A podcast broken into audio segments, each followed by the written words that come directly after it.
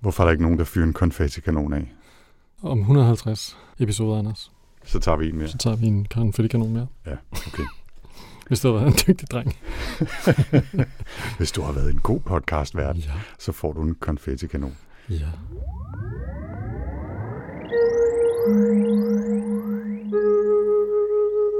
Velkommen til Sci-Fi Snak Med science fiction. og med snak Med Jens Jarl Poder. og Anders Høgh Nissen.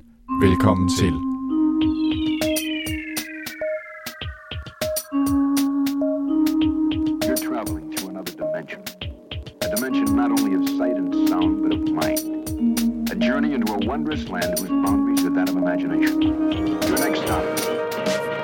Snak. Velkommen til uh, Sci-Fi Snak episode 101. Yes, nu er vi nået tre cifre. Woo. Ja, sådan. Det er den, der handler om Robert A. Heinleins Starship Troopers. Jepper. Velkommen til, Jens, og rigtig mange gange tak for sidst. Ja, det var da en utrolig fornøjelse at være på Frederiksberg Bibliotek og, øh, og have folk på besøg og alt muligt. Det var simpelthen så fantastisk. Ja, det allerførste, vi skal sige, det er tusind, tusind tak igen til alle dem, der er mødt op på biblioteket, og også selvfølgelig tak til alle dem, der har lyttet før og siden derude. Det var virkelig en, øh, en helt fantastisk oplevelse at være på besøg på biblioteket deroppe med Søren og alle hans folk, der skød konfetti af og øh, havde lavet goodie bags og spillet musik og havde overvågningskameraer og sat bløde møbler frem, og der var kaffe, og der var gin, og der var chokolade, og det var en fantastisk oplevelse, og jeg håber bare, at noget af den stemning også kom ud igennem mikrofonerne og højtalerne og hovedtelefonerne derude, for det var virkelig en stor oplevelse. Ja, jeg synes bare, det var røvfedt at møde folk. Altså at stå og snakke om, hvad folk godt kunne lide at læse, og folk kom forbi, og vi havde podcast-kolleger, der sad på forreste række og stirrede, øh, stirrede myndigt på os, øh, som om de lige vurderede os lidt, og sådan noget. Det var, det var super fedt. Ja, det var, det var virkelig en god oplevelse. Så vi er, eller jeg er i hvert fald gået i gang med at glæde mig til episode 200 og 250, og hvad for nogle andre jubilæer, vi nu kan finde på at, at fejre derude. Og så skal vi jo sige, at inden vi når så langt, så øh, skal vi lave endnu en liveoptagelse. Ja, vi skal på øh, Vilde Universer i Aarhus i marts næste år, tror Ja, jeg, den det er. 18. 19. marts, og jeg Yes. tror, vi skal optage den 18. Ja. Og der er ikke lagt særlig nøjagtige planer for det, og vi ved ikke, hvad vi skal læse til den tid, men det bliver et eller andet med en, øh, en mere eller mindre straight-up sci-fi-snak, optaget foran et live studio audience, regner vi med. Ja, må ikke? Og så ser vi, hvad der sker. Men det er altså øh, den 18. til 19. marts i Aarhus på Vilde Universer, træffet for sci-fi og fantasy og horror derovre. Også horror. Der er horror med, hvis man skal tro øh, hjemmesiden. Sandt. Og øh, nu har vi talt lidt om, hvad der skal ske i fremtiden, måske. Og øh, så synes jeg, vi skal kaste os ud i den vanlige omgang siden sidst. Og Jens, du har haft fat i øh, ven af huset. Ja, William altså vi Gibson. har flere af os har fat i Gibson åbenbart, men, ja. øh, men jeg har læst uh, Pattern Recognition. Jeg kan ikke lige huske, hvem det var, der anbefalede, at den skulle vi læse. Øh, hmm, jeg tror, jeg snakkede om det på biblioteket på Frederiksberg. Det er jo næsten sådan en, øh, jeg ved ikke engang, om man kan kalde det science fiction, fordi den foregår i 2004, men øh, ja, det kan man vel godt. Vi har lige læst 1984, den foregår i 1984. Jeg synes, at det, altså, det, det er jo fedt at læse Gibson igen. Han skriver pisse godt, og han er vanvittig god til, og øh, han er virkelig sådan detaljens mester. Altså, de her ting, han kan med at få sådan nogle mærkelige sine detaljer til at fylde sindssygt meget i de der bøger om helt specielle øh, kopier af amerikanske flyverjakker og Men det, den er det er fra den trilogi, som er meget nutidsagtig, ikke? jo, den, Og vi følger hende der, der er overfølsom for, øh, Casey, for som branding. kan tåle. Ja, Ja. hun er især overfølsom over for Michelin-manden, Mm. og det kan man jo godt forstå. Øh, og øh, det bruger hun jo så til at være sådan en brandekspert. Man kan, man kan komme et nyt logo hen foran hende, og hvis hun får sådan en let kvalme, så er det fordi, det er et godt logo. Mm. Øh, hun kan overhovedet ikke tåle øh, nogen som helst form for branding. Og så bliver så handler den jo om sådan noget netværks øh, marketing og dissemination af information, og der er sådan noget underlig øh, kult øh, film klip, der bliver lægget på nettet. Det er super sjovt samtidig med, at de hooker op via gammeldags øh, mobiltelefoner og skriver til hinanden på hotmail og sådan noget. Det er sådan, det er sådan meget morsomt. Ja, det, det, er, jeg, det er længe siden, jeg har læst. Jeg tror faktisk ikke, jeg har læst den, siden den, den kom. Det er alligevel nogle år siden, ikke? Men den har jo det der klassiske Gibson, altså udover sproget er fantastisk, og han kan altså skrive poetisk om, om små detaljer, så har den også det der med sager kunstprojekter, som han sådan forestiller sig. Det var jo også en del af den oprindelige Sprawl-trilogi, ikke? Hvor, hvor der blev lavet små øh, sådan, øh, øh, bokse med, med ting, som, øh, som var kunst på en eller anden måde. Ikke? Altså, så jeg kan godt lide den måde, han integrerer ideen om mere eller mindre konceptuel kunst i sine værker. Jeg synes, det er ret sjovt greb et eller andet sted. Ikke? At han ikke laver det, han forestiller sig, at der er nogen, der laver det. Ja, du har til gengæld set, øh, du har simpelthen øh, tegnet der var mange mere på streaming. Jeg har lige taget... Har du fået set det meste på Amazon Prime nu? Nej, fordi det, det er fire dage siden, at jeg startede min månedlange øh, tur på Amazon Prime, og det gjorde jeg nærmest udelukkende, fordi øh, serificeringen af Gibsons Peripheral kører der for tiden. Og øh, ven af huset, Søren Bjørn, hej Søren, kendt fra adskillige lydklip i episode 100, blandt andet, udover at jeg deler kontor med ham, han sagde faktisk, at den var ret fin lavet. Så, så nu har jeg kastet mig ud i den og har set de første tre episoder, og du har ikke set noget?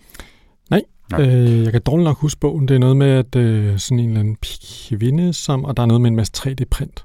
Det er, det er ikke helt løgn. Vi er i en sådan nogenlunde genkendelig nutid øh, i 2030 øh, ude i sådan white trash USA, hvor øh, vores øh, hovedperson ernærer sig af at arbejde hos en 3D-printer osv., og så bliver hun rodet ind i via sådan en sim hovedgear-agtig noget, og få kontakt til et fremtidigt univers. Og så er det sådan noget med multiverser, og hun styrer en, sådan en slags kødrobot øh, ude i fremtiden, og så videre. Øhm, jeg, jeg kan huske bogen som ret fint. Det var episode 16, at vi læste den her i uh, Sci-Fi Snak. Serien er super flot lavet. Altså, den, den er virkelig fin lavet, og, og hovedpersonen, som jeg, jeg kan huske, hvad hun hedder, Grace, et eller andet, øh, skuespilleren, spiller skide godt. Altså, hun er, hun er fantastisk at se på. Hun har bare et virkelig godt fjes, altså, og, og og lever den rolle, synes jeg. Og visualiseringen af det her fremtids-London i lige 2099 eller 2100 deromkring, jeg synes jeg faktisk er ret flot. Jeg synes, det, man kan godt mærke, at det skal være en serie, altså den skal flæskes lidt ud, og måske skal der også være lidt mere action, end jeg egentlig husker fra bogen, og sådan, men den virker umiddelbart indtil videre til at være sådan nogenlunde tro, selvom jeg har en forestilling om, at den måske udarter lidt, fordi de også gerne vil lave en sæson 2 og 3, og begynder at bevæge sig ind i, i territorier, som Gibson ikke har skrevet om. Ikke? Så vi, vi får se, men altså forløbig så øh, tre afsnit inden, så ved jeg, at jeg skal se resten. Okay. Ja. Jamen altså, det, det, det, er også, det må virkelig være svært, synes jeg, at tage en Gibson-bog og, og bringe den til film.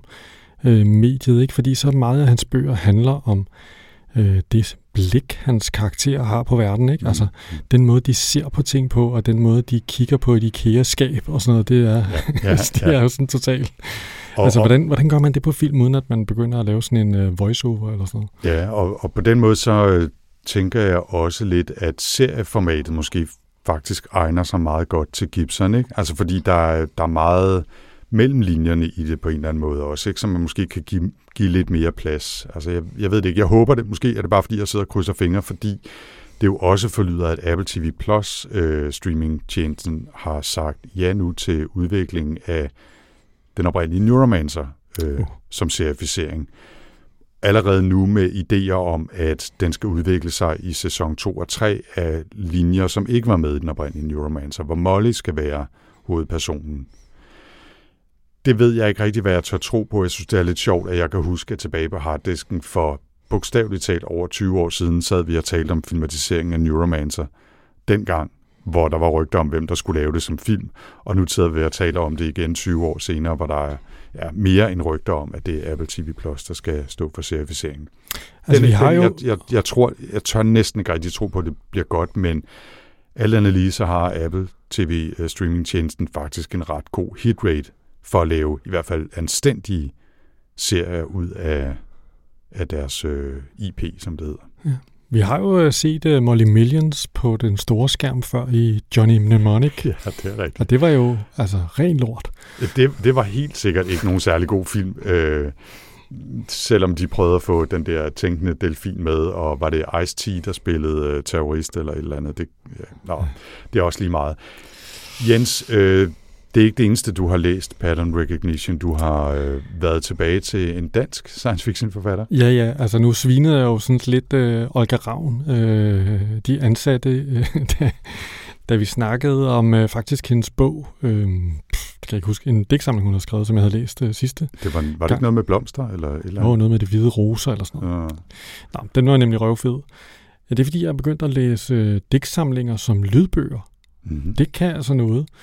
Øh, og så gik jeg tilbage til de ansatte med den approach, at det her er mere poesi, end det er en roman. Mm. For det er jo ikke rigtig en roman. Nej. Øh, I hvert fald en meget usammenhængende roman. altså, så synes jeg faktisk, at det var meget fedt. Altså, så kunne jeg egentlig meget godt lide det. Så var det sådan meget øh, en anden oplevelse, kan man sige. Øh, Så hvis man går til den som poesi, så er det... Sci-fi poesi er jo faktisk en, øh, en genre, man godt, kunne, øh, man godt kunne gøre noget mere ud af, synes jeg. Science poetry. Ja. ja. Jamen, øh, spændende. Og så har du også set tv.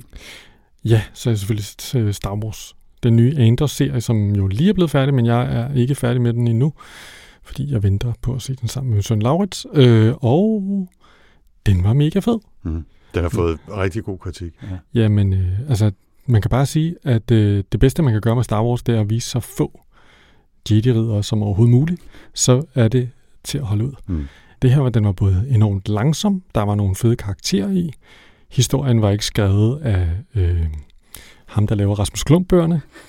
Der var faktisk nogle troværdige karakterer i, og det er sådan rimelig meningsfuldt plot. Øh, der var grund til, at de tog til forskellige planeter. Det var ikke bare som sådan fyld.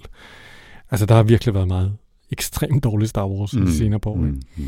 Så det synes jeg faktisk var ret fedt. Øh, ja. Og øh, Stellan Skarsgård med, spiller mega godt. Ham der, der spiller Gollum, hvad er det nu, han hedder? Øh, Øj, Andy Serkis Serkis er med, spiller mega godt. Mm. Så det er også lidt fedt. Jeg kan øh, henvise til den podcast, vi ofte nævner her i vores egen podcast, nemlig The Incomparable, Mm. som har en episode, hvis den ikke er kommet ud, så er den lige på vej om Andor. Med øh, Jason Snell selvfølgelig, og John Syracuse, som taler om den, og de har allerede teaset for, at de også begge to synes, den er rigtig god. Okay, og det Så. ved du, fordi du er sådan noget Patreon, eller hvad? Nej, det ved jeg, fordi øh, nu bliver det meget inside podcast baseball det her, ikke? men Jason Snell er jo også vært for en tech-podcast, der hedder Upgrade, som han laver sammen med Mike Hurley, og Mike Hurley er på ferie, og så har han gæstevært, og den ene af de gæsteværter var John Syracuse, og så sad Jason og John og snakkede om, at Jason lige havde været på besøg hos John, og optaget den her Andor-episode til Incomparable, for dem, der følger. Oh, det glæder mig fandme med. Ja, men øh, den, den burde være lige på trapperne. De, den var i hvert fald blevet optaget. Mm. Øh, så Var der mere? ja, jeg har øh, faktisk også læst en science fiction bog, som jeg lige er blevet færdig med for i talende stund halvanden time siden. Ja, det er måske mere fantasy, men du kan huske selvfølgelig, at vi har læst N.K. Jamesons trilogi om øh, den der mærkelige verden med Yes. mennesker, der spiser klipper og kan styre jordskælv og alt det der. Mm. Hed den Broken Earth? Ja. Ja. Hun skrev jo sidste år en, øh, en bog, hvor hun personificerede New York og andre store byer rundt omkring i kloden. Altså de fik ligesom personer som avatar, der sådan kunne påkalde sig øh, Queens og Brooklyns og, og bronzes øh, sådan essentielle energi og bruge det i kampen mod en urby, som kom ud af et multivers for at forsøge at overtage New York. Og det er helt crazy, men det var meget Neil Gaimansk, og det var super funky skrevet, og det var underholdende, og det var sjovt, og det var visuelt på en måde, hvor man sagtens kunne forestille sig både sådan det helt hverdagslige, og så det her totalt overnaturlige med store hvide tentakler fra den der angrebsby, der kom ud af himlen, og det var kun de her avatarer, der kunne se det almindelige borgere i byen, kunne ikke se det her, og sådan noget. Ret, ret sjov og ret underholdende. Der er nu kommet en efterfølger, Okay. som hedder The World We Make. Jeg tror, den første hed The Cities We Become. The City We Became. City We Became, det er rigtigt, ja. Um, The World We Make fortsætter, altså hvor den slap i virkeligheden. Ikke? Uh, nu følger vi de uh, bydele her, og deres fortsatte kamp mod den her ryulige, hvad den hedder, Rylia. Arlie. Ja, Arlie. ja, det er måske sådan, man Det man udtaler. udtaler det. Arlie. Det er sådan noget Cthulhu jo. Ja, præcis. Ikke? Um, Spoiler. For Og The City We Became. den, ja, den, den følger man så videre, og det er, det er meget samme stil, det er, meget, det er jo det samme univers, det er de samme karakterer, men jeg vil sige, hvor jeg, hvor jeg synes, den første fik i hvert fald 4,5, måske endda 5 stjerner, fordi den bare var funky og fed og underholdende og gang i den derudad, så bliver den anden her lidt for meget at koge suppe på det samme ben. Ikke? Så nu har vi ligesom hørt den her historie. Ikke? Der er ikke de samme overraskelser i det. Det udfordrer os ikke på samme måde. Og det er som om, hun har tænkt på forhånd, det her det skal være en duologi, det skal være en serie i, i to, og ja, okay, nå, men nu skriver jeg den anden færdig, men hun har med 100% sikkerhed ikke haft det lige så sjovt med at skrive toeren, som hun havde med at skrive etteren. Så den er absolut værd at læse, hvis man synes, den første var god, men man skal ikke forvente, at, at den er helt op og ringe på samme niveau som en, øh, som en sequel. Men altså, hun skriver skide godt, og jeg kan rigtig godt lide hendes evne til at hoppe over i et helt andet univers. Altså, det er en helt anden måde at skrive bog på end Broken Earth-trilogien. Ikke? Det, det er faktisk ret fantastisk. Ja, man kan godt se den der øh, parallel til gamen, og så er det jo også øh, hele, altså den her nye tradition for at skrive øh, Cthulhu om, sådan at øh, vi tager den her mega racistiske forfatter, og så bruger vi det ham egentlig som sådan øh, en antagonist i sådan en race historie, hvad den hedder, den her serie. Cthulhu Country, Country, Til fisk. Lovecraft Count Country hedder Nå, den ja. øh, på, hvad hedder det, øh, HBO, som jeg læste øh, roman, øh, som er sådan en novellesamling, som, som faktisk var ret fed. Mm. Nå, anyways. Ja, øh, Vi så, skal lige forbi, øh, hvad hedder det, hvad der, vi har fået ind af kommentarer lidt på Goof-siden. Ja, jeg kan forstå, at, øh, at jeg har vrøvlet til højre og venstre. Øh, Altså, der er i hvert fald, øh, der er i hvert fald nogen, der har påpeget øh, Henning nærmere, at øh, 1984 ikke blev skrevet på Isle of Skye, men selvfølgelig på Isle of Jura. Ja, Så ja. ja den, det, er en, det er en smutter. Altså, det... Han må vide det, for han var derude og orkede ikke at gå resten af vejen, sagde han. Okay. Ja. Og så var det altså ikke Jesper Klein, men Harald Tellerup fra forlaget Tellerup, som kom på det med håndbog for Vakse Galaxeblaffer, altså den danske oversættelse af øh, Hitchhiker's Guide to the Galaxy. Øh, det var Pete, som hjalp med den her korrektion, så tak for det. Ja, og, og det vil jeg lige sige, at øh, den fik jeg faktisk øh, korrekset allerede, da vi havde slukket for mikrofonerne sidst. Ja. Og jeg havde det i virkeligheden godt lidt på fornemmelsen af, at jeg havde fået forvekslet øh, Jesper Klein og radiodrama-udgaven af Hitchhiker's Guide, og så bogudgaven til unge, som jeg læste, og det var altså den, der hed håndbog for Vakse Galaxeblaffer og kom fra Tellerup. Mhm. Ja, så jeg beklager, Super. der ryger et par fingre af fadet den gang imellem. Ja, det, det var jo live, så Ja. Ja. Ja. Ellers andet fra Goodreads sci-fi snak. har siden faktisk ikke mere på, øh, på paletten, så skal vi kaste os ind i uh, Starship Troopers? Det synes jeg da, vi skal. Det var mig, der valgte den jo, og... Øh, Var det det? Var det ikke det? Det var det sgu da ikke. Det var sgu da dig. Det var det er dig, der er Jens, og det er mig, der er Anders. Og jeg det tror, var det er mig, fordi, der at jeg den. skrev den oprindeligt på listen over Ja, det de øh, 10, som der var til afstemning. Ja. Nå, Det var faktisk mig, der valgte den. Eller måske skulle vi i virkeligheden sige, at det var os og vores lyttere, der valgte den. Fordi grunden til, at jeg valgte den, var jo, at den blev nummer to, ja, det var I runner-up i forhold til afstemningen, 1984. hvor 1984 vandt øh, æren af at blive den bog, vi talte om i, i episode 100. Mm. Mm. Så blev den her altså nummer to og havde meget tæt på. Så jeg tænkte, det var passende at, at snuppe den også. Så i virkeligheden så er det måske rigtigt nok, når det var os alle sammen, der har, der har valgt den. Vi har alle sammen valgt Starship Troopers. Ja, lige præcis. Øh, Lidt, lidt sært, men okay, det gjorde vi så. Det var også en, der stod på listen, og som vi burde læse, burde have læst, måske en dag, ikke? Jo. Øh, det er en bog, der kom i 1959, og etablerede militær sci-fi som genre. Det er jo Robert A. Heinlein, der skrev den, og nu øh, læste jeg lige en lille smule op på det. Han, han stop, vi har jo læst Stranger in a Strange Land Ja. tilbage i episode. mm, Og øh, 33 kan jeg se, der står i noterne. Og han stoppede faktisk, eller holdt pause med at skrive den, for at skrive Starship Troopers, som hed et eller andet Sky Soldier, dengang han skrev den. Skrev han, og så skrev han Stranger in a Strange Land færdig okay, for de er bagefter. vildt forskellige, ikke? Virkelig vildt forskellige. Altså ja. military sci-fi er jo den her genre, hvor at man... Øh, det, det foregår typisk med sådan nogle øh, militærpersonel, ikke? Og det er tit noget med krig, og Ja. i military sci-fi, så er det som gerne, gerne krig ude i rummet, ikke? Så det er sådan noget som John Scalzi's øh, Old Man's War, og det er, hvad hedder det, Joe Haldermans øh, Forever War, som ja. vi jo har øh, haft en sci-fi-snak om, en af de Præcis. første. Ja. Og, og den her bog, den vandt en Hugo Award for bedste roman, og så har den været kontroversiel, siden den kom ud. Altså, nogen beskylder den for at være øh, fascistisk, andre bare i gåsøjne for at være øh, militærliderlige, ikke? Og så er der nogen, der siger, jamen det er jo en fuldstændig øh, klokkeklar øh, kærlighedserklæring til, til USA, eller sådan den, den stærke nation og så videre. Det, det er der ikke noget ondt i, siger nogen, men den, den har virkelig øh, del vandet, ikke? Og, og så er den jo også øh, kendt især i vores generation for at være blevet filmatiseret i 97 af Paul Verhoeven, som jo også er en film, som, som rigtig mange har set, ikke?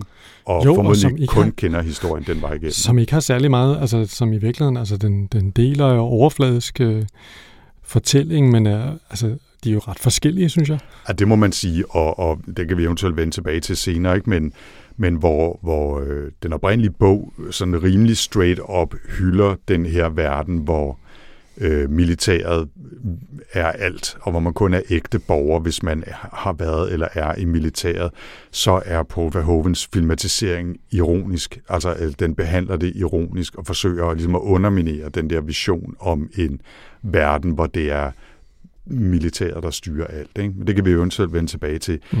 Må jeg ikke smide den over til dig, Jens, og give en øh, kort introduktion sådan i overordnet træk til handlingen i bogen? Jo, det kan vi da i hvert fald gøre.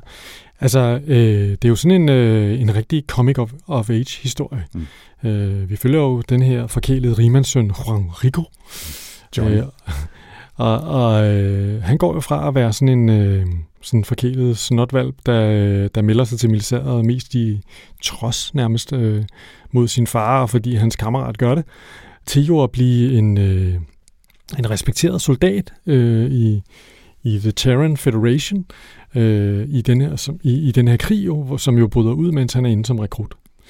Og man kan sige, det, det er jo sådan set den, øh, en, den arketypiske military sci-fi bog. Ikke? Altså det, det er nærmest øh, øh, grundskabelonen øh, til genren, der bliver lagt her. Ikke? Men altså, det kunne jo lige så godt være en bog om 2. verdenskrig, det her. Det er jo ligesom at læse Band of Brothers, eller noget af den samme stil. Ikke? Altså, ja. det handler om de her, det her menneske, der bliver transformeret øh, af at være i militæret og af at være i krig, øh, og, øh, og, og får helt særlige oplevelser og udvikler sig personligt i det. Ikke? Ja. Og i hans liv her, der er det jo så, altså i Starship Troopers, der er det jo krig i rummet mod de her bugs, de her arachnider, ikke? Øh, og øh, hvad hedder det? Øh, John Rico, han bliver jo øh, Space Mariner. Det er det så ikke rigtigt. Han er øh, Mobile Infantry, men det minder ekstremt meget om de her Space Mariner, man kender, hvis man har spillet Warhammer 40K.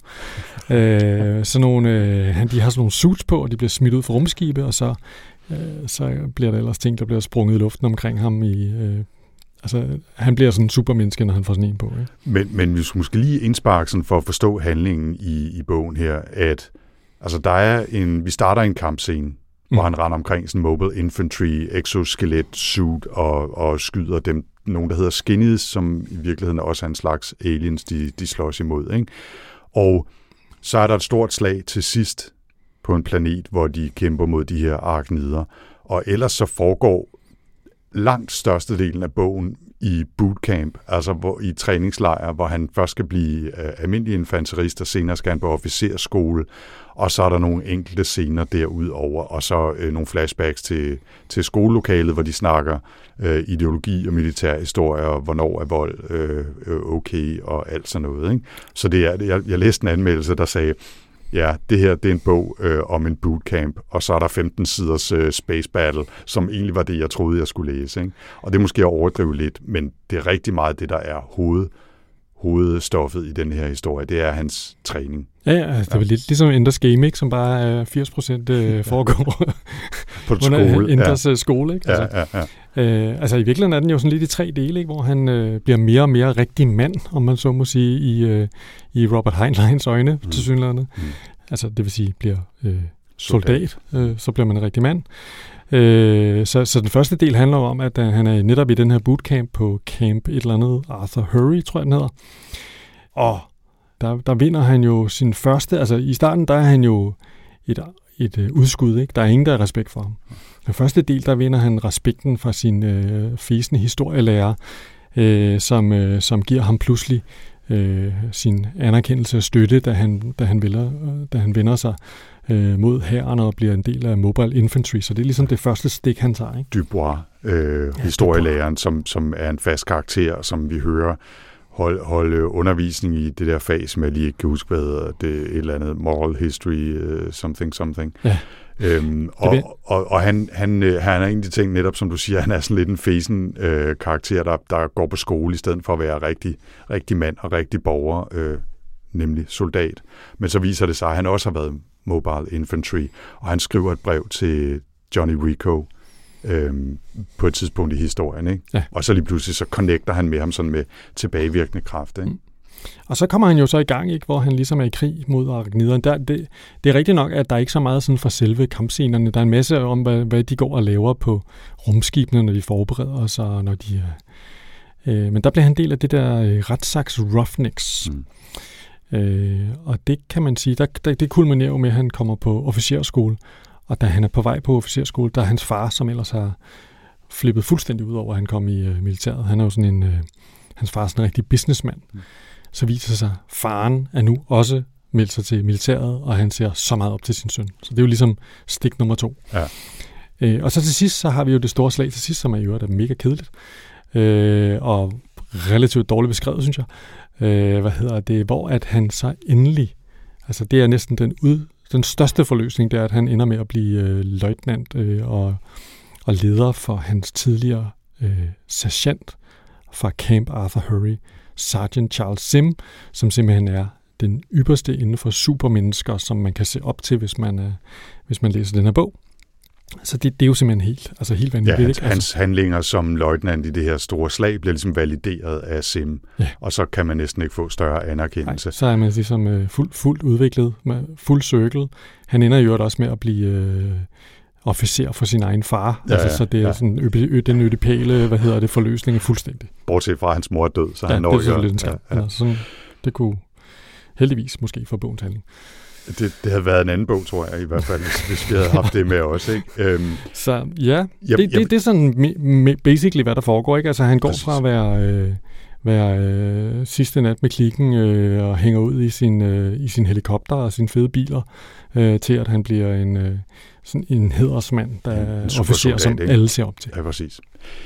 Jens, vi har jo øh, forsøgt os med her efter 100 episoder at øh, skabe et eksperiment med måske lidt mere struktur mm. i vores øh, snak om bøgerne her. Så, så det her det er første gang, vi prøver at kaste os ud i det.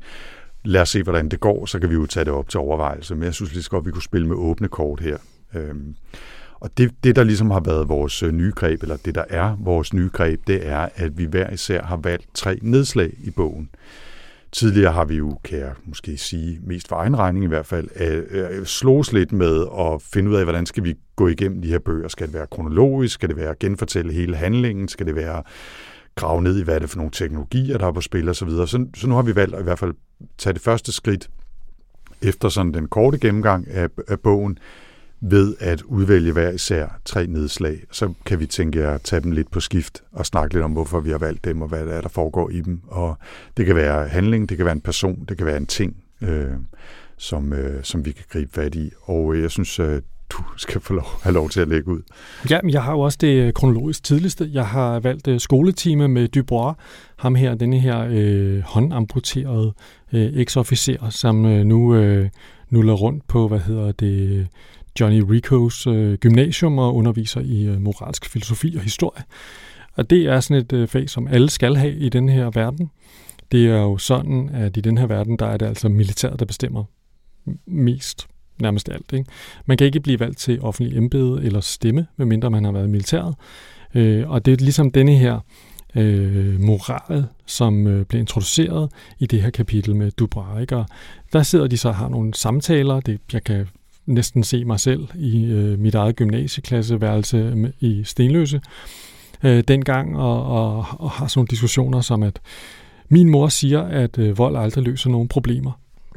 Øh, og så siger læreren øh, selvfølgelig, du bare, som jo altid har svar på red hånd, han siger, at det må da være en kæmpe trøst for, hvad hedder det, Kartago, øh, at øh, vold aldrig løser nogen problemer. Mm. Underforstået, at og det er jo så det, der ligesom er hele Altså, de, det her samfund er bygget op omkring, at vold løser problemer, og det at øh, hvad hedder det, sætte sit liv på spil øh, for at beskytte det samfund, man er en del af. Det er helt afgørende øh, en, en moralsk handling, øh, og, øh, og det gør en til en hedersmand. Og det er klart, at, øh, at det ligesom er et tema i hele bogen, ikke? at vise, hvordan at, øh, at folk de ligesom offrer sig selv.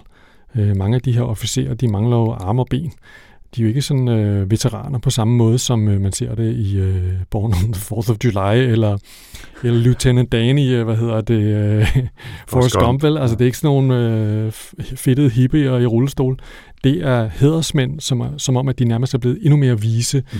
og hederlige, og, og ærbare af ligesom at have offret, øh, ja. og de er højt respekteret. Ja. Det, det, det, der, er meget, der er mange øh, flashbacks til øh, Dubois' undervisning øh, på den her high school i løbet af bogen, og der er også et andet sted, jeg husker, hvor øh, der bliver sagt noget i retning af, at vi har jo nogle umistelige rettigheder, altså frihed, lighed og broderskab mere eller mindre, ikke? Hvor, hvor, hvor argumentationen er også, nej, de er ikke umistelige. Altså, du har kun de rettigheder som menneske, hvis du er parat til at dø og eller slå ihjel for de rettigheder. Ikke? Altså det, det er også en del af ideologien. Ikke? Jo. Man er ikke rigtig menneske, og man er i øvrigt ikke rigtig borger. Som du sagde, man har ikke stemmeret, man kan ikke stille op til offentlige embeder, medmindre man har haft sin fulde tid i militæret. Det er ikke bare noget med, at man kan gå ind, og så kan man falde ud igen, og så er alting a-okay. Man skal ligesom gå hele øh, balladen igennem hele sin træning igennem. Ikke?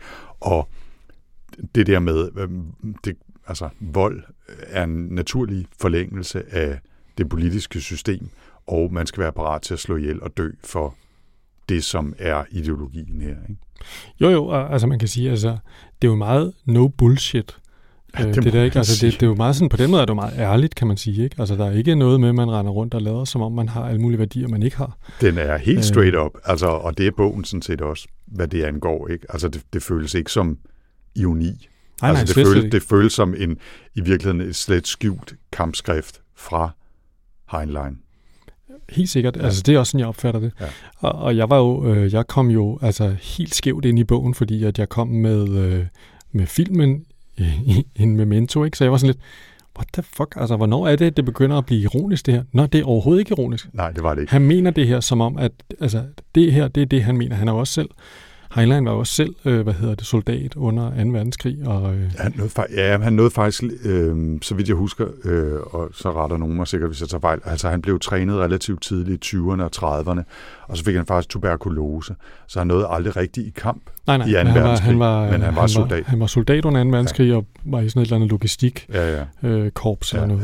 Ja. Og, og, og i øvrigt så altså, forlyder det, at fra Wikipedias site, der aldrig lyver, at en af grundene til, at han altså lige lagde Stranger and a Strange Land til side og skrev Starship Troopers, var, at nogen havde indrykket annoncer for altså nuclear disarmament, og ikke flere test af atomvåben osv. Det blev så også politik, og det blev han så forbitret over, fordi han mente, at det var i virkeligheden det, der skulle fungere som boldværket mod, øh, mod kommunismen og Sovjetunionen og de andre i den kolde krig, de røde svin. Ikke? At han, han simpelthen tænkte, at jeg bliver simpelthen nødt til at skrive noget, som udtrykker, hvor vigtigt det er at være parat til bare at gå i krig og slå ihjel for det, vi tror på. Ikke? Og det, vi tror på, det er altså øh, vores flag og American Pie, hvad hedder det, Apple Pie og, og hele balladen. Ikke? Jo. Vil, du, øh, vil du tage fat på et highlight så? Ja, det vil jeg gerne. Mit første highlight, det er fra den scene, hvor Rico sammen med sin ven Karl og deres øh, øh, skolekammerat Carmen melder sig til, øh, til hæren. Og øh, Carmen, hun skal være pilot, og det øh, ser de med det samme på værvekontoret. Hun er the right stuff, så hun bliver nærmest bare viftet direkte videre med det samme øh, på pilotskole, hvor ham, der sidder og, og deres værveofficer der, han, han, øh, han prøver nærmest at få dem til at lade være. Ja. Altså, de, prøv lige at høre her, venner, øh, I har simpelthen ikke det, der skal til. Altså, smut nu ud med jer, rige, rige forkælede snotvalpe, ikke? Og det hører jo også med til historien, på det her tidspunkt, der er øh, Terran Federation og, og jorden og menneskene ikke i krig med nogen. Der er sådan lidt tilfældige slag rundt omkring, men der er ikke åben krig. Krigen med de her arknider, de her bugs, begynder først for alvor ud i lys lue senere, mens øh, Johnny Rico er på skole. Ja, så de har virkelig sådan et overflodsproblem, at der er flere, der melder sig, end der egentlig er brug for. Lige præcis. Så de har sat den her værgeofficer, som er multiamputeret øh, og virkelig har været ude for noget ballade, ham har de til at sidde for ligesom at afskrække de unge mennesker, der kommer ind der. Og det er simpelthen på deres 18-års fødselsdag. Og det er i virkeligheden Karl, der er, der er fattig og, og slet ikke har lige så mange penge som rigmandssønnen øh, Johnny Rico, der, der lidt har, har taget øh, føretrøjen her, fordi han gerne vil i hæren og på deres, ind i deres research and development afdeling, fordi det er det, han ligesom ser som sin vej frem, fordi han, er ikke, han kommer ikke af penge. Og, og Johnny, han hopper ligesom med ind i det, ikke? Øh, Vist lidt for at imponere hende, der kam Sita, ikke? De møder hende udenfor, og så er det lidt, ja, jeg er faktisk også på vej ind og være Ja, han, han lader sig i hvert fald lokke øh, lidt af det også, ikke? Fordi han er lidt, lidt hot på hende. Og, og det, det er meget sjovt, altså, øh, så følger man sig, okay, nå, men I, I mener det virkelig? Jamen, okay, men så lad os sende jer op på på næste etage til alle de her tests, de skal igennem, fysiske tester, øh, hvad hedder sådan noget, aptitude tests og, og intelligenstests og alt muligt. Ikke? Og Johnny han har jo også en idé om, at han vil være pilot, og så har han prioriteret liste over alt det andet, han vil være. Han, han ved det ikke, sidste, hvad han vil være, det er det, han kan blive. Ja, præcis. Han, han, han vil gerne være spion, han ved ikke rigtig, hvad de laver, men det lyder sjovt og sådan, ikke? Altså, og ja. intelligence officer, det, nå, okay, nå, det ved han heller ikke rigtig hvad, men det, det synes han også lyder fint, men han vil i hvert fald ikke være mobile infantry, og det er det eneste, han kan blive, ikke? Fordi der skal han basalt set bare kunne være et, altså en, øh, tabula rasa, de kan forme øh, i deres eget billede, uden han skal ikke kunne tænke for meget, han skal bare kunne lære mm. nogle helt basale ting, ikke? og så i øvrigt øh, lære at slås og så videre. Det er selvfølgelig der, hvor, hvor han havner. Ikke?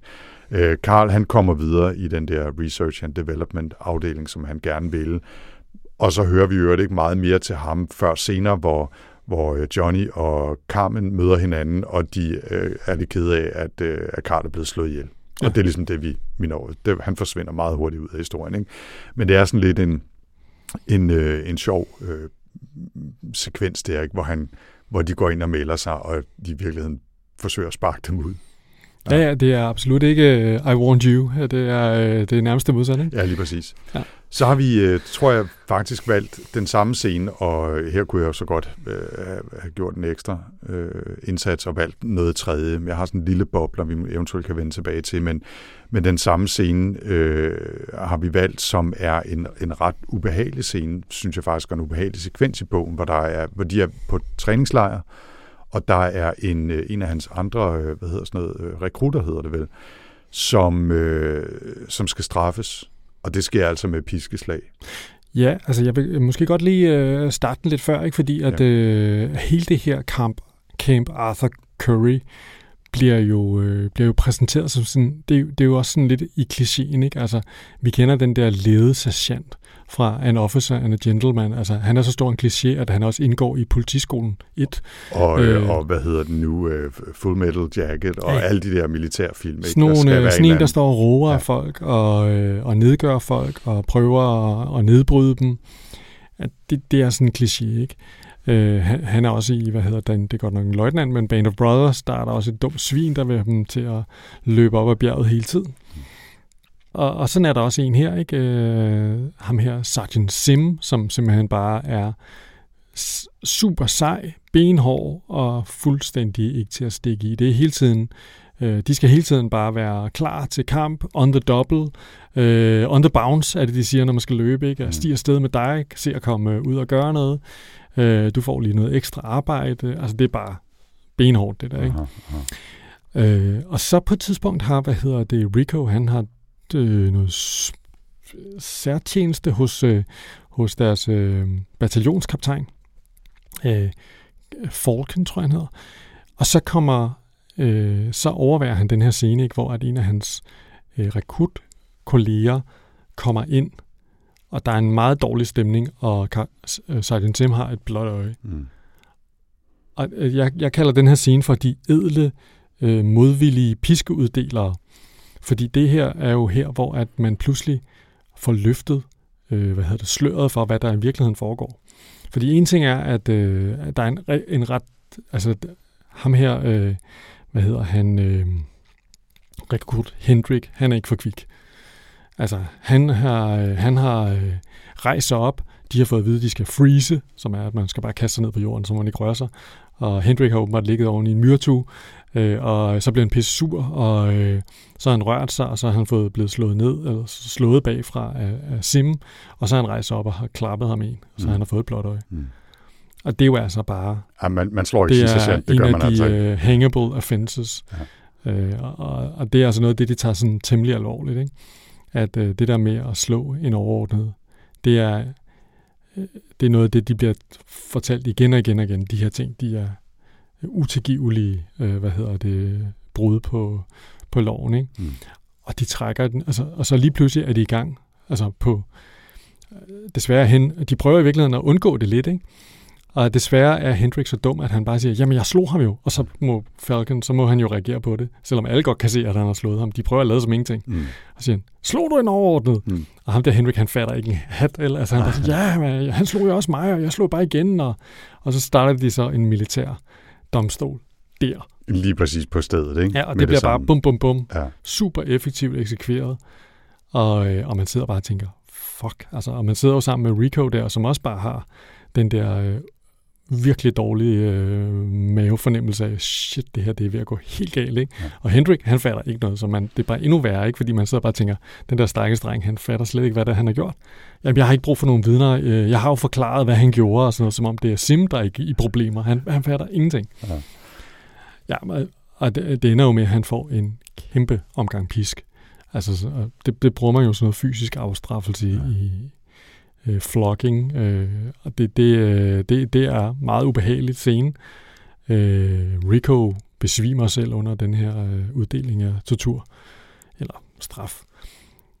Men det der så er, det er, at man jo ligesom, Rico overhører jo de her fine, hederlige officerer sidder og snakker om det bagefter. Ikke? Og Sim er jo meget, meget flov og ulykkelig over, at der overhovedet kommer til at ske, for han synes jo slet ikke, at det var rimeligt. Og han synes jo også, det reflekterer dårligt på ham. Han synes jo, det er at, hans skyld. At han ikke har øh, trænet Hendrix godt nok til, at han ikke bare bliver liggende i den der myretue. Altså, det synes jo faktisk, han, han synes jo faktisk, det er hans skyld. Ja, og det synes Captain Falcon også. Ja. Jeg synes, at øh, det skulle ja. aldrig, altså, han burde vide, at de her gutter, de ikke kan styre sig selv, og de har jo ikke, øh, at de ikke kan, at de bare er dyr øh, og at, øh, at det slag skulle aldrig nogensinde have lov til at ramme ham. Mm. Hvordan kunne han være så øh, skødesløs? Og nu de næste 14 dage, så skal vi jo gå og være totalt på tiptog, fordi at alle, ja. hele kamp, den hele lejren her, den er ved at, at bryde øh, i brand, hvis ikke vi passer på. Men jeg synes noget af det frygtelige ved den her sekvens, udover at da de så kommer frem til selve øh, piskningen er det, jo, er det jo frygteligt, ikke? Og også bare den der fornemmelse af, at tingene bare bliver værre, fordi Hendrik han ikke fatter en skid. Han løber bare med 100 km i timen ud over, ud over afgrunden, ikke? Altså han fatter ikke en skid. Men, men det næsten mere frygtelige, og det mere subtilt frygtelige, er jo i virkeligheden, hvor meget de øh, officererne Sim og, og hvad, jeg kan ikke huske, hvad han er, hvilken rang han har, en løjtnant eller hvad? Øh, uh, Captain Falcon. Captain, ja hvor meget de på en eller anden måde sådan sidder og klapper sig selv lidt på skulderen over, hvordan de lever op til de militære idealer ved altså at undgå, at han rammer ind i en dødstraf, øh, Hendrik, øh, samtidig med, at de straffer sig ham, ham, så han lærer et eller andet, fordi det skal de, samtidig med, at de også synes, at når vi prøvede jo faktisk at undgå, at det kom så langt, ikke? hvor de, man kan sige, jamen, I har jo selv været med, kære venner, til at lave et system, hvor det er piskeslag og eventuelt dødstraf, der skal til, hvis man ikke overholder den militære disciplin. Altså det system har I jo også selv valgt at være en del af, så jeg ved egentlig ikke, hvor meget sympati jeg har for, at I sidder og synes, at I kan klappe jer selv lidt på skulderen over, at I lever op til nogle idealer. Og, og det synes jeg egentlig, altså det påvirkede i hvert fald mig mere, ikke? Mm. Altså at man bliver næsten reddet med, eller jeg lå mig næsten rive med den der, nej, men de, de prøvede jo at undgå det, og Sim tog ansvaret på sig. De prøvede jo at negligere det der. De prøvede at styre udenom. Ikke? Men når det så også opdager, at det kan de ikke, så går de hele vejen, så kører det efter bogen. Ikke? Jo, altså de hænger ham jo ikke. Det kunne de jo også det, have gjort. Det kunne de også have gjort, ja, og det er det, jeg øh... mener. Altså, når vi hængte ham ikke, så så kan ja, ja, men det, altså, på skulderen, ikke? Men jeg vil sige, inden for bogens præmis, altså hvis man, hvis man altså, og det, det der det er faktisk er lidt den spændende ved den her bog, ikke, det er, hvordan den langsomt lurer en ind i at blive sådan lidt en lille smule fascist. Det er man sidder og tænker, ja, det er faktisk enig. rigtigt, at øh, dengang ja. mænd var mænd, og øh, hvad hedder det, øh, øh, at øh, man kunne stole på hinanden, og brother, my brother, og øh, altså, Ja, du og jeg, Emil, og, og alt det der, ikke? Okay, Emil fra Lønneberg Ja, og ved, Starship Troopers. det er næsten det samme. Næsten, næsten. Altså, det var, øh, altså, altså, der er bare, der, altså, man bliver næsten luret ind i det. Det var faktisk meget sjovt, for jeg læste, øh, der er ikke så mange, der har læst den af, af folk vores Goodreads Group, men jeg kan huske, øh, Mads Kamp fra Læst den havde faktisk øh, skrevet en kommentar, Mm. hvor han skrev det der med, at noget, der var så mærkeligt ved den her bog, det var, at man sad og tænkte, Nå, det er da egentlig meget fedt, det her øh, fascistiske øh, styre, der er inspireret af det øh, kejserlige Rom. Øh, super duper, det, det, det kan jeg godt se, det kører vi med. Altså, det er Det sådan den det følelse, man kan næsten få. Ikke? Ja, det, det er lidt ligesom, jeg må, jeg må indrømme, for nu at tage en lille tangent her, at øh, den film, der hedder 300, om spartanerne og deres kamp mod, mod den store asiatiske hær, ikke? der er, øh, altså, udover at jeg, altså det er en frygtelig, frygtelig film på mange måder, lidt ligesom Starship Troopers er frygtelig, hvis man ser på ideologien bag, og den måde, de lever og opdrager hinanden på, og slås på, og så videre, ikke? Men når man sidder og ser det, jeg synes jo, at jeg kan virkelig godt lide den, jeg synes, det er en utrolig flot film, ikke? Mm. Og den er underholdende, og den er medrivende, og et eller andet. Der er man jo bare fuldstændig på, ikke? Det er jeg i hvert fald. Det der, fuck ja, vi skal fandme slås, og hvis der er nogen, der dør ved siden af mig, så tager jeg dem på skuldrene og bærer hen og slås videre, og altså, de går bare hele vejen, ikke? Det, man lader sig lidt rive med på samme måde, og det er lidt samme ideologisk univers. Ja, fordi man kan sige, Troopers. at det som, det som Heinlein gør, det er, at han køber jo fuldstændig ind på den her rod, øh, noble ridderromantik, ikke? At øh, der er ikke nogen af dem her, som øh, brænder øh, vietnamesiske landsbyer af med napalm, eller hvad hedder det, øh, øh, laver en øh, My Lai, hvad hedder det, massakre, eller, altså, de er hederlige øh, soldater, som dem vi legede med, når vi, øh, Mm. når vi sad med vores ridderfigurer Ja, derhjemme. Ikke? Altså, de er, de er soldater med idealer, og ja. øh, de følger loven og s- de regler, der er, og så videre. Ikke? Ja, og man møder jo ikke, altså man møder ikke den korrupte soldat i den her bog. De bliver jo luet ud, ikke? Altså, øh, alle dem, der ikke er stærke nok og dygtige nok og så videre, også alle dem, der ikke er moralsk kapable, bliver luet ud. Jeg kan ikke huske, hvad tallene er præcis, men det er noget med, at der er 2.000, der starter, og de er 180 eller sådan noget, der, der kommer ud i den anden ende og gennemgået en fuld træning, ikke? Mm. Lad os lige hoppe videre til et, øh, et nedslag mere, og, og det behøver vi ikke nødvendigvis bruge helt så meget tid på, men øh, Rico møder jo sin far på et tidspunkt. Altså, øh, forhistorien til det er, at da Rico kommer tilbage til sin far og siger, at han har været inde og melde sig til militæret. Der, altså, det er lige før, de slår hånden af ham. Ikke? Altså, hans mor dåner nærmest, og, og faren øh, er virkelig, virkelig skuffet og kan slet ikke øh, forstå det. Og meningen var jo, at han skulle starte i familievirksomheden og langsomt arbejde sig op, men hurtigere end, end, end alle andre ville gøre det selvfølgelig, ikke? så han ligesom kunne overtage det. Klassisk øh, rimands øh, øh, familiefirma-ting. Ikke? Og, og øh, han er virkelig skuffet over, at knægten har meldt sig. Men så senere så møder de så ved et tilfælde hinanden på en base, da Rico er tilbage for at hente forsyninger og friske folk efter, efter et slag. Ikke? Han er faktisk på vej på officerskole ja, det, det, det, på det tidspunkt. det er rigtigt, det er det, han skal. Øhm, og der, der møder de hinanden, øh, hvor, hvor faren så øh, må sige, jamen, det var også altid min drøm, og nu har jeg meldt mig som soldat, og øh, hvor er det fantastisk at se, at du er blevet en rigtig mand, og alt det der. Ikke? Altså, det, der bliver virkelig fundet de store violiner frem til den der sekvens, og de omfavner hinanden, og, og så som rigtige mænd, ikke, så shake on it, og så skal, går de begge to i, i, i krig, eller faren fortsætter på krig, og, og Rico skal på officerskole, eller hvordan det nu lige er. Ikke? Men i hvert fald så er så er faren, som jeg lige nu ikke kan huske, hvad hedder, altså han er selv blevet mobile infantry, øh, han har altid været misundelig på drengen, og øh, så videre, så videre. Ikke? Altså, det er virkelig sådan en, øh, som du sagde i, i din gennemgang i starten, ikke? det er jo en, en kæmpe validering for Johnny, at det han har gjort. I parentes bemærket, når ja, så er hans mor lige død undervejs øh, på, øh, øh under arknidernes angreb på Buenos Aires. Ikke? Øh, Nå ja, så hende hører vi så ikke så meget mere til, men så var faren først fri til at kunne melde sig, ikke? efter moren var død, udover at han så havde en ny motivation til at gøre det. Ja, altså, det, det er nok en af de mindst, øh, hvad hedder det, øh, overbevisende, øh, hvad hedder det, turnarounds, jeg nogensinde har læst i en bog. Altså, det, det, det sådan kommer fuldstændig ud af det blå, Ja, men det, den og, scene. Den er meget mærkelig, synes jeg. og den, får, den får altså på, på alle tangenter. Ikke? Altså, jeg, jeg, jeg fandt lige et, øh, en sekvens derfra, jeg bliver nødt til at læse op på skoleengelsk her fra. Øh, det, det er faren, der taler her til Johnny, da de møder hinanden. Øh, han har sagt, hvor imponeret er, så, han, så siger han, I had at last found out what was wrong with me. I had to perform an act of faith. I had to prove to myself that I was a man, not just a producing, consuming, economic animal, but a man. Altså, han var nødt til at melde sig til militæret for at vise, at han var en rigtig mand, et rigtigt menneske, og ikke bare en forbruger eller et politisk dyr. Det er virkelig, der bliver, det, altså, det bliver skovlet ind her. Ikke? Jo, jo. Det er, det er ret sjovt. Lad os tage det sidste nedslag. Øh, Ja, men det er faktisk, øh, det, det er vel der, hvor vi sådan for alvor får lagt, øh, udlagt teksten, det der Rico er på officerskole, ikke? hvor vi får øh, gennemgået principperne for den her spartanske stat. Det er næsten lidt ligesom med øh, det her øh, Goldberg-kapitel, øh, som vi læste i 1984, hvor at hele, øh, hvad hedder det, 1984-staten bliver forklaret.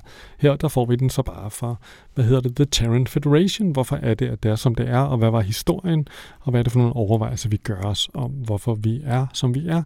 Øh, og hele det her øh, resonemang, der handler om, hvordan at, øh, hvis man skal kunne tage, hvad hedder det, ansvar på vegne af andre mennesker, så, øh, så skal det ligesom være, at man på, på, på et tidligere tidspunkt i livet har vist, at man kan ofre sig for andre mennesker. Og det er jo ligesom det, der ligesom er, er nøgleprincippet i, i den her stat. Ikke? Og der, det bliver der så snakket en hel masse om. Og det er jo især det kapitel, der er blevet udskilt ikke for, hvad hedder det, at være sådan en, hvad kan man kalde det, fascistisk øh, ideologi. Jeg ved ikke, om jeg vil kalde det her for fascistisk ideologi, men altså det er jo klart en glorificering af sådan en slags militarisme. Øh, det, det er der ikke noget i. Altså jeg synes, men det er da sådan ligesom at sige, at øh, altså jeg synes ikke, han er over der, hvor man kan sige, at han at det her det er sådan en nogen form for, for anprisning af, af sådan nogle militære øh, regimer sådan med fascistiske Altså, det, det, det, det, det synes jeg ikke, den lander. Det skal man, det skal man ligesom, der skal man ligesom have det med ind i læsningen. Jeg synes bare, at den er ekstremt naiv, den her bog. Øh, fordi Ja. der, der er bare ikke nogen dårlige mennesker overhovedet i det her system. Og der er aldrig noget, der går galt. Nej, så kan man sige, altså øh, de fjendebilleder, de portrætterer, jeg synes nok, den, den tenderer i retning af noget fascisme, ikke? Altså også fordi de fjendebilleder, øh, Øh, den her verden opererer med, er ekstremt altså, øh, karikeret et eller andet sted. Ikke? Altså, øh, vi, vi befinder os i en, i en, i en eller anden form for konglomeration, øh, som kæmper mod det kinesiske hegemoni eller arkniderne, ikke? og de er bare rendyrkede fjender. Altså, der er ikke nogen nuancer der. Og vi har også den der sådan, fornemmelse af, jamen, det eneste, det eneste, vi kan gøre mod det moralske forfald og øh, unge kriminelle og, og så videre, det er det stærke militær og en, en klar, fast hånd. Ikke? Altså, Og det eneste, vi jeg vil sige, mangler det er her, det er ekstremt, ekstremt konservativ ideologi. Ja, men lad, os, lad os sige det ikke. Men altså, det eneste, der mangler her, øh, for ligesom at tage, det er jo, at der sidder en eller anden øh, leder på toppen som kransekagefigur. Ikke? Altså, vi mangler en Hitler eller en Mussolini, så er vi der nærmest. Altså, der er ikke langt i hvert fald. Nå, men altså man kan sige, det er jo, det, det er jo mere sådan, altså det er jo sådan et, en stat, hvor at der er nogen, der har lov til at stemme, og nogle andre, der ikke har lov til at stemme. Ikke? Så det er sådan en klasseinddelt samfund. Men, altså jeg tænker, det er også lidt, lidt en ligegyldig diskussion, men jeg synes bare, at den- er altså sådan, altså man kan jo sagtens kritisere den for at være militaristisk og konservativ. Mm. Øh, Det synes jeg også er fair nok. Øhm, men jeg synes bare, at den bliver lagt, Det, der, jeg, der bliver lagt nogle ting i den, i den, som jeg ikke synes er der. Ja, ja men jeg, Øhm. jeg, ved, jeg er enig i, det, den, er ikke, den er ikke clean cut, vel? Altså, det, det er ikke rendyrket, men jeg vil sige, at vi er et sted på spektrum, som er tættere på det, end, end så meget andet, ikke?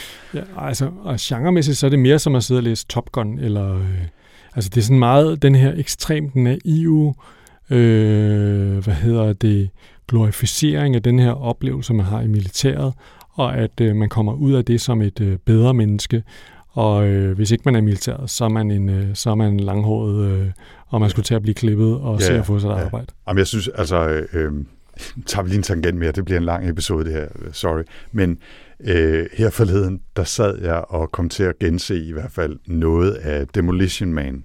Mhm. Og jeg ved ikke, hvor godt du husker den, men det er jo basalt set uh, Sylvester Stallone, der er lidt for voldelig politimand, og så bliver han frosset ned og genoplivet, eller hvad hedder det, genoptøet uh, nogle 10 år senere, hvor verden er blevet ekstremt pacifistisk, og politiet bare går rundt og uddeler blomster nærmest. Det kan man må ikke bande, man får bøder, hvis man, uh, hvis man banner. Der er ikke noget, der hedder sex, og der er ikke noget, der hedder vold og våben osv.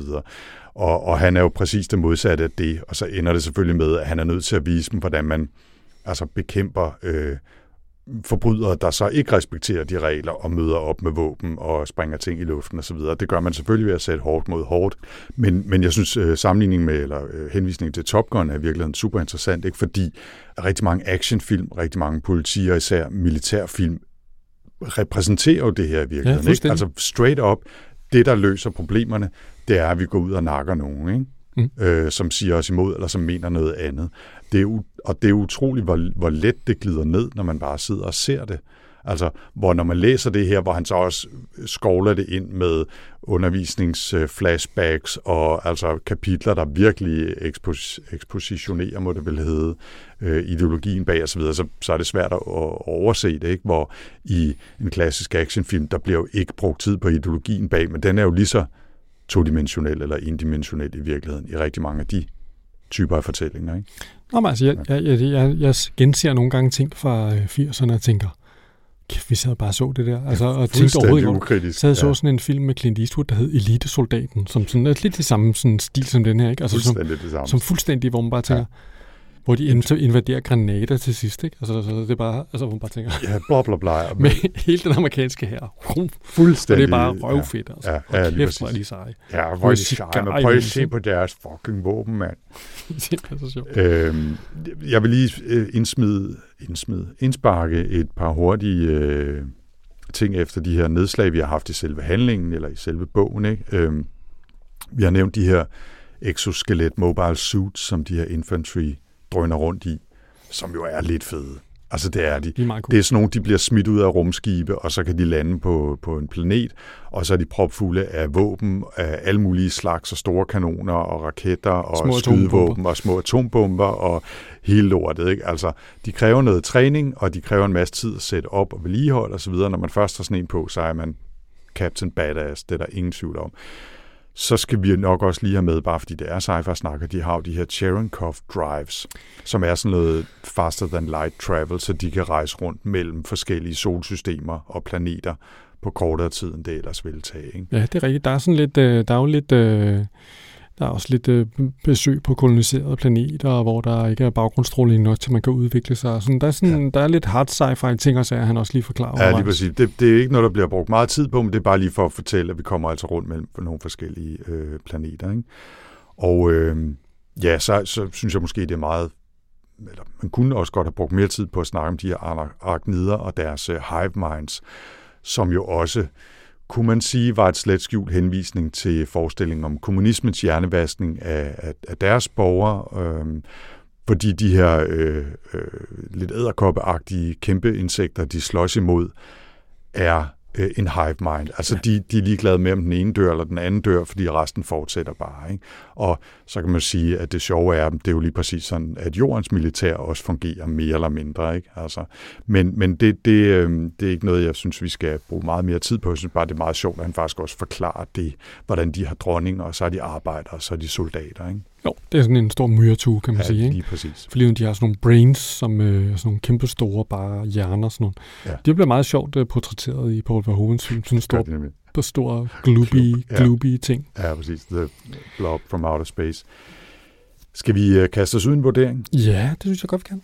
Skal jeg, øh, skal ja. jeg lægge for? Ja, gør du Jeg har faktisk givet den fire stjerner, mm. øh, og det er egentlig ikke fordi, at jeg øh, sådan egentlig er sådan fascist selv. Øh, sådan i hvert fald ikke fuld tid. Øh, men der er et eller andet, jeg må indrømme, jeg er øh, lidt til falds for sådan noget military sci-fi. Mm. Jeg, og jeg er også til falds for sådan nogle 2. verdenskrigsfilm. Mm. Øh, også selvom jeg godt kan sidde øh, med... Øh, øh, med et glas øh, kombucha, hvor jeg drikker det og strider med lillefingrene og har sådan en ironisk distance til det.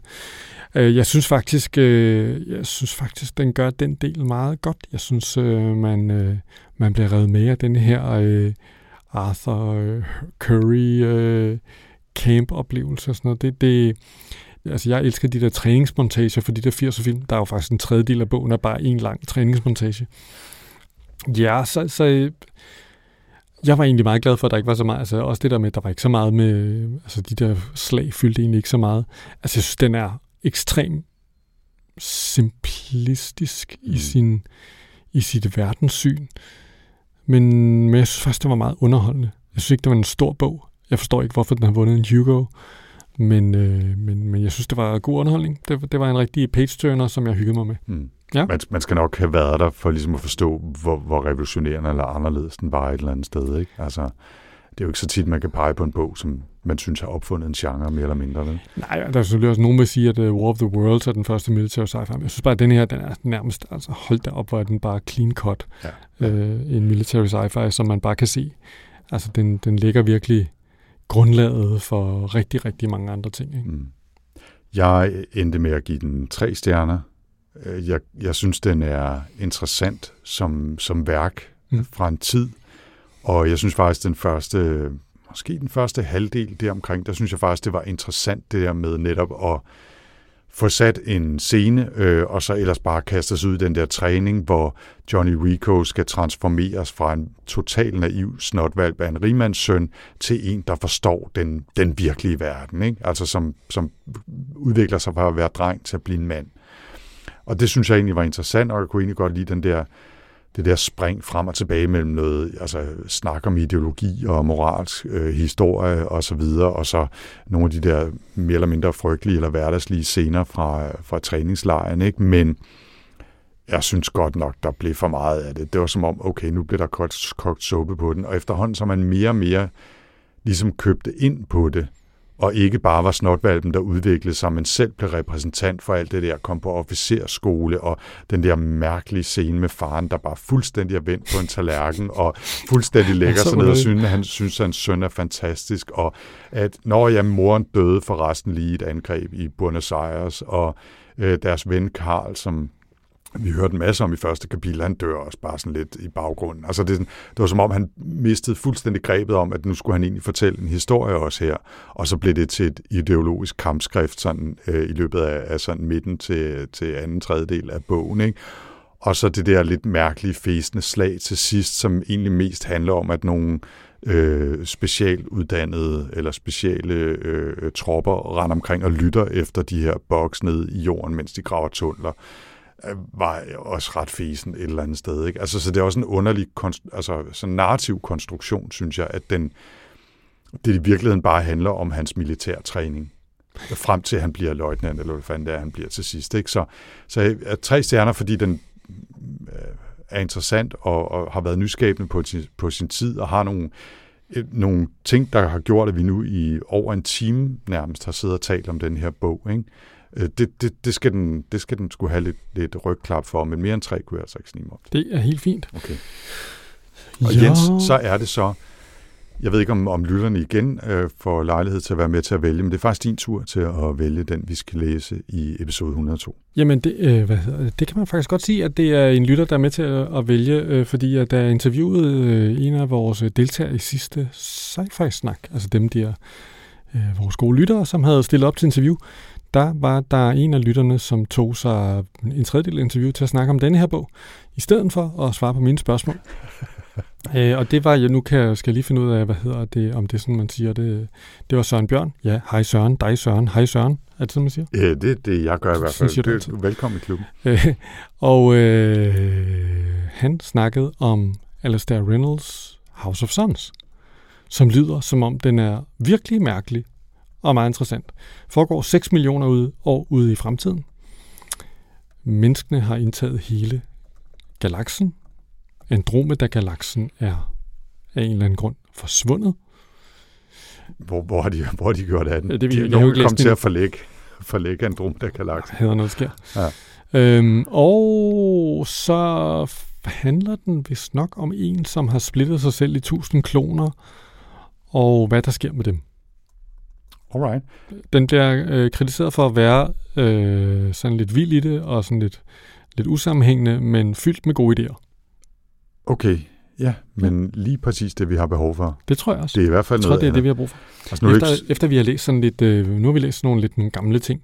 Den her er måske heller ikke sådan ny, ny, men det, ja, det, det er sgu meget det fedt at læse noget af nogle folk, der bare er, øh, ja, Ja, det, det, det, er jo ikke, det er jo ikke så længe siden, jeg fik taget min Alistair Reynolds øh, mødt om øh, med bogen, som jeg lige nu ikke kan huske, hvad hedder.